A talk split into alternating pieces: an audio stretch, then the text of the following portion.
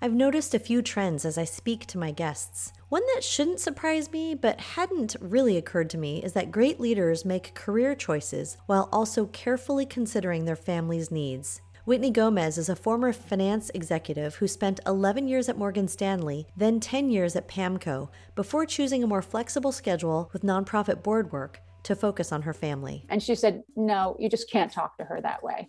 And I said, okay. And I went back out there and I apologized to the analyst, figured out what she needed. We got it all done. And I've never forgotten that moment because it's so easy to go back and fix a mistake on paper. It's not so easy to fix the people.